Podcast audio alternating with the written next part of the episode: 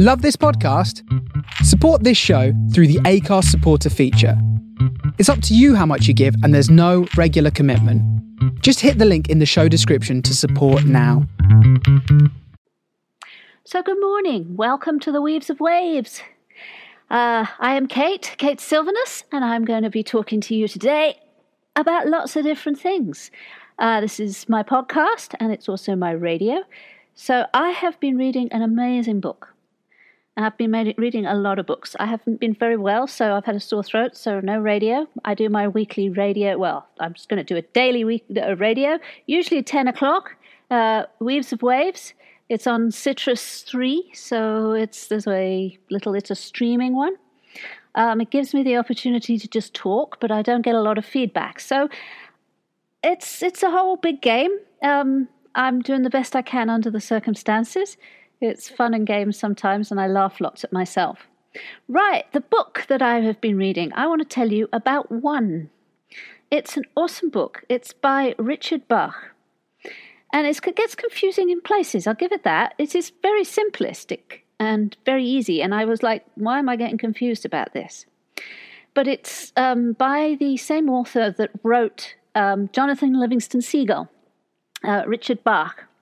And it was written in nineteen eighty-eight, so it's dated. And one of the things it kind of goes into is, continues on for the, from his last book, which was The Bridge Across Forever, which was wonderful. It was about how he found his soulmate, which is really great, except for the fact that you go into his Wikipedia link and you work out that he divorced in, I think, nineteen ninety-eight or seven. There was two different things. But he finds, he finds Leslie, um, who is a ex- Uh, movie star and activist, and The Bridge Across Forever was an amazing thing. So it's kind of those two books. So I read one after the other, um, and they were obviously together a long time. twenty-five years was a huge amount of time, and they are soulmates. Now I'm quite fascinated by the term because I don't necessarily believe in it, um, unless okay, there may not be one specific person out there for. for you, but um, maybe there are many, and they're all sort of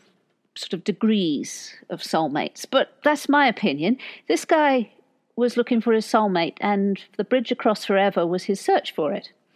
Um, and then they take they go into sort of the esoterical and spiritual side of things, just like in Jonathan Livingston Seagull. This guy is superb at putting metaphorical ideas across, and he plants seeds in his book. So his book goes down quite a few uh, levels. So the, the Bridge Across Forever, and then into One. Now, One was the one that sort of blew my mind a bit. And I love when my mind gets blown. it's it's amazing thing. It's one of those things where you, okay, that's an idea. It's an idea I haven't had. It goes into the multiverse, right? So they're flying along. He's a pilot, and he's done his, all his barnstorming. Um, and a whole uh, Bridge Across Forever was how he ended that. And then he went into sort of lo- having loads of money. And then the, the, the government, the Internal Revenue Tax Service in America, took it all from him. And there was a whole bunch of adventures there. But the one is they're a happily married couple, and they're flying into Los Angeles, and they flip out of time-space, and they go into a world. Now, you could say, okay, it's a metaphor, I hope, or maybe it was true. It's like a very, very detailed explain. But they find a pattern. Um, their plane is a, a plane that can land in the water, so they've taken that into another world, and it's like a parallel universe, and there's lots of them. There's billions upon billions, and it's every choice that they've made splits off into another world. And if you think about that, that's quite mind-boggling. Um, my partner often says that sp- space is infinite. You wouldn't actually need other worlds because space is huge. Why would you need so much space? Now, if this guy is right, and if well, his concept is right, then we have a whole bunch of parallel worlds um, from every choice we make. And there's eight billion plus people on this planet. Bloody hell, that number goes way, way, way, way off. So the parallel worlds, every choice you've made, you have a different aspect of self. Now, this is fascinating. So the person I was, um, I am nearly fifty years of age. The person I was, um, I'd say twenty, um, I made a whole bunch of decisions then that led well, actually, I've always made a whole bunch of decisions that led to where I am now. And so you start looking at your own life with this idea that there are aspects that made different decisions. You think about that. There are aspects of Kate, me, Sylvanus, that have made a whole string of uh, choices. I made really, really tough choices. Um, I was a child of science fiction fantasy. If you've ever seen the series um, Battlestar Galactica, the, the new one, not the sixties one, though I watched the sixties one when I was a kid. Well, it must have been reruns because I wasn't around in the sixties. But Battlestar Galactica was how you make tough choices. And those were fucking awful choices that they had, the characters in that movie, the series, had to make. Um, so I've always sort of prided myself on the fact that I will make tough choices if I have to. I will walk away from things that perhaps I, I'm torn.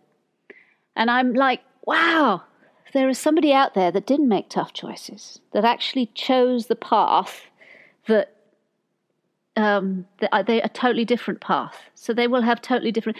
Are they like me even?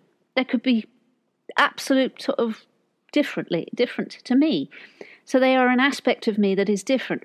And it, it does go into sort of um, their aspects. So you've got the Richard, the pilot and the author, and his wife Leslie, and they meet various aspects of themselves.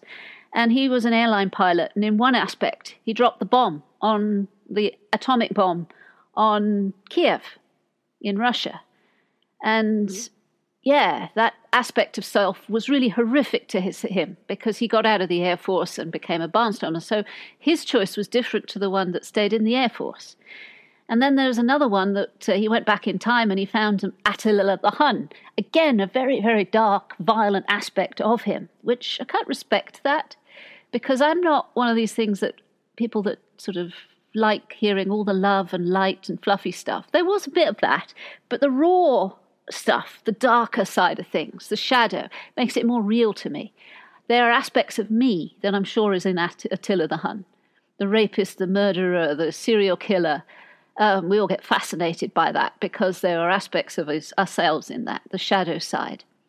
And yeah, this looking at the Attila the Hun side of him, and then you find somebody who was channeling the aspect of love. Now, I say that with a sneer in my voice, and I try not to, but I don't understand the aspect of love. In a lot of ways, I'm trying to understand that as we go along. But, okay, the aspect of love dictated this beautiful scripture to this guy, and it was an amazing thing about all connections. And and then the guy set fire to it, and he says, no, nah, I don't want to start another religion, thanks, don't worry about it. And it was like a whole argument about, okay, so you start a priesthood. You become the priest of these scriptures, you start it all up, and it's there. And people go to war over it, and fight over it, and die over it. And a couple thousand, a hundred years down the line, millions and millions of people are dead because of this beautiful scriptures. And it was sad, really. It was how we can't deal with, this, as a species, we can't deal with love and we can't deal with darkness. We can't deal with either. Uh, one will destroy us and then the other will turn us into against each other and into monsters. And it's like, huh. So this got me a little depressed because you look around and you can see loads and loads of divisions that are getting wider. There's no doubt in my mind this this world is getting a lot more divided. So the whole thing was, yeah, as an exploration of aspects of self in the multiverse. And then another work verse, he came back. He thought that they thought they were trying to get home. So it was a whole thing trying to get back into home. And they got back and she died in the plane as it crashed. And so he had to go through the whole thing as he was suddenly lost his love of his life. And he went through, he was weeping on his grave, depression, suicide thoughts, the whole bunch of it. And she was watching as a ghost, and she met her her dead brother and a dead friend, and a, a, a, I think it was a dog that she had when she was a child, and she they pushed through and they said, no, I'm not believing in this reality. I will not believe in this reality. We didn't get back. We're actually sitting in the plane. I am not believing this reality. And they pushed through to back into that multiverse um, where all the different patterns were. And suddenly she was alive again and they were together. And that again made me think, is that possible? What happens if we have a really shitty situation? I mean, something that is devastating, absolutely shitty. Can we really push ourselves into a reality where it didn't happen? I'm not sure on that. Concept was nice. Concept was all nice and fluffy and rainbows and flowers, but the actual, could you do that in real life? I'm not sure. I'm, I'm reading the next book. Uh, I'm probably going ahead of myself, but the next book, uh, it's not quite, it's one of his latest books, was Illusions two, and he's married to someone else, which really does my head in a bit because he worked, looked very much for his Leslie, and he obviously, in real life, it didn't work out, and it was like, how did that not work out? But I'm the first one to know that things don't work out in relationships like you want it to be, but wow. And, you know, he, you, you read the Wikipedia thing off it, and he, he's a guy. He's a guy, and he's, like, done bad things and good things. So it's like it's not like he's anybody different from anybody else. So this busting through and changing your reality, pushing against the thin membrane of the multiverse and just stepping into it. Now, I've had these theories, and I'm not the only one. I've heard other people with these theories of the fact that somehow when we sleep, we go into different realities. So we we step into the multiverse. That's cool. That's all very well and good. And Richard Bach talks about that in Dreams, and he talks about um, learning how to astral project and lucid dream and actually take control of things in his sleep. So I thought, well, I used to do that years ago, but it's probably a good idea to see if I can do it again. So I've started keeping a g- dream journal and reading a few books on astral projection. Um, I find these on Kindle. I have Kindle Unlimited, so I can get free free books. I can get ten of them. So I go through quite a few different ones. And it's the best thing I can do when can't bookshops aren't open. I think they are essential, but that's my opinion. So, yeah, they're, there you have um, one. And they do eventually, obviously, they get home and they find that a lot of the people they met were actually aspects of self in real life. Uh, it was all, again, very nice and sugary coated. He's very simplistic. He's dealing with a lot of concepts that are deep in quantum physics and stuff, and he turns them into simple complex, uh, simple um, content. And I respect that. That's kind of good. He gets that from his Jonathan Livingston Seagull bits. Okay, so, yeah, I recommend one if you get a chance, because it's a mindfuck. One as a book is a mindfuck because it messes around with your own head, heads.